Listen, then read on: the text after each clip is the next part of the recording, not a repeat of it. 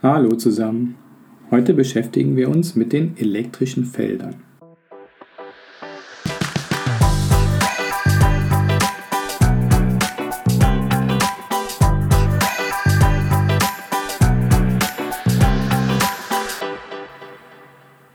Herzlich willkommen beim Podcast Physik zum Spazierengehen.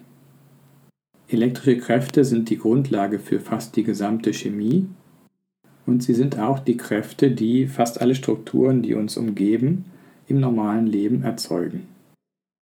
Also wir erinnern uns, elektrische Ladungen treten in zwei Varianten auf, positive und negative.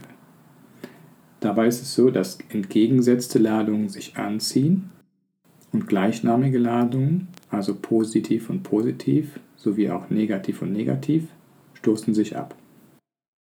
Die Kraft, die für diese Anziehung oder Abstoßung verantwortlich ist, ist die sogenannte Coulomb-Kraft.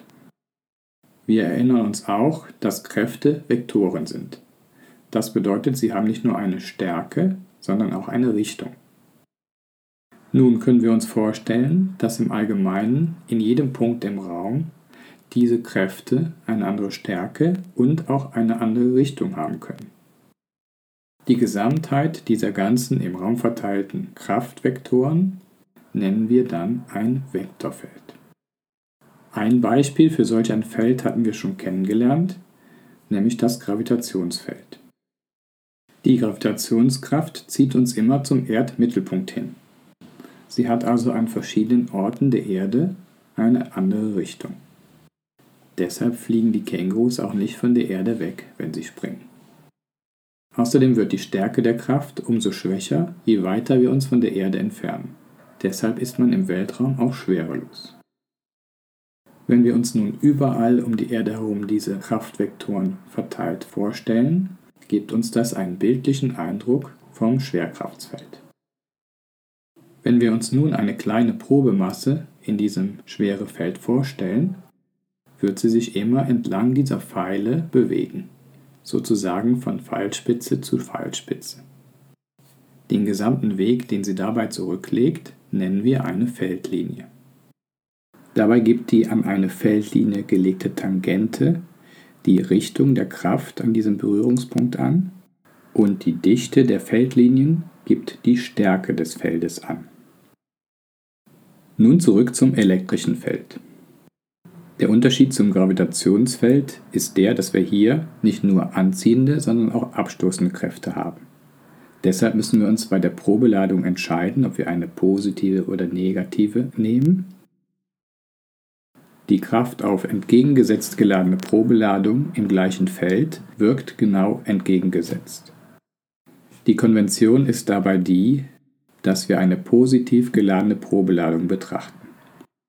Wenn wir also zum Beispiel das Feld einer Batterie betrachten, gehen die Feldlinien vom Pluspol weg und zum negativen Pol hin. Ein solches Feld mit zwei Polen nennen wir ein Dipolfeld.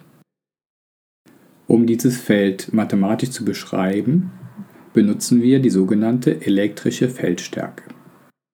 Da wir das Ganze unabhängig von der Größe der Probeladung machen wollen, teilen wir dazu die Kraft durch diese Probeladung. Also E ist gleich F durch Q.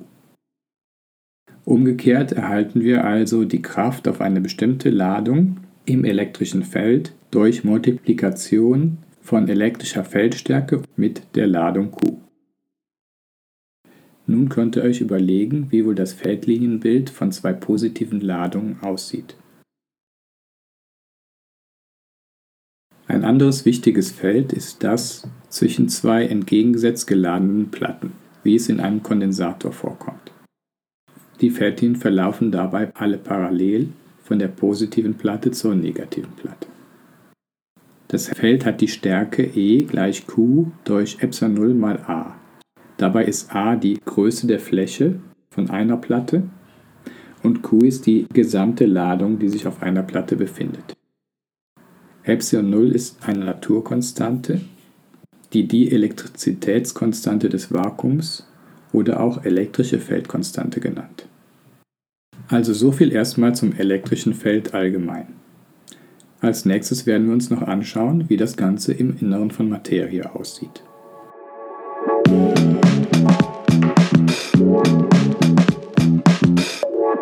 Die Frage ist also nun, was passiert, wenn wir ein Stück Materie in ein elektrisches Feld tun. Dabei ist es entscheidend, ob die Elektronen innerhalb des Materials frei beweglich sind oder nicht. Wenn es Elektronen gibt, die frei beweglich sind, sprechen wir von einem Leiter. Und diese Elektronen heißen Valenzelektronen. Diese negativ geladenen Valenzelektronen werden also entgegengesetzt der Feldlinien des äußeren Feldes zu einer Seite des Leiters hin verschoben. Auf der anderen Seite bleiben dann die positiv geladenen Atomrümpfe übrig. Zwischen diesen beiden Gruppen entsteht ein neues inneres elektrisches Feld, das dem äußeren elektrischen Feld genau entgegengesetzt ist. Das Ganze geht so lange, bis sich die Wirkung des äußeren und inneren elektrischen Feldes genau aufheben und auf andere Ladungen in der Mitte keine Kraft mehr wirkt.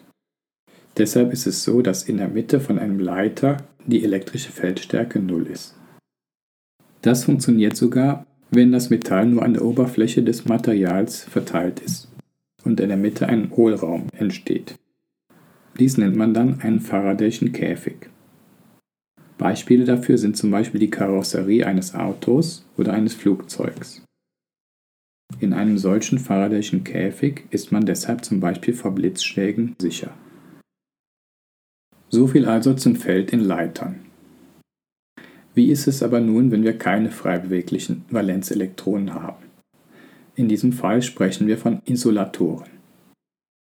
Hier sind die Ladungen zwar nicht frei beweglich, aber sie können sich trotzdem etwas verschieben. Als Resultat davon wird das Feld im Inneren des Isolators auch etwas abgeschwächt, allerdings nicht ganz aufgehoben. Die Feldstärke im Inneren eines Isolators ist deshalb um einen Faktor 1 durch εr kleiner als das äußere Feld.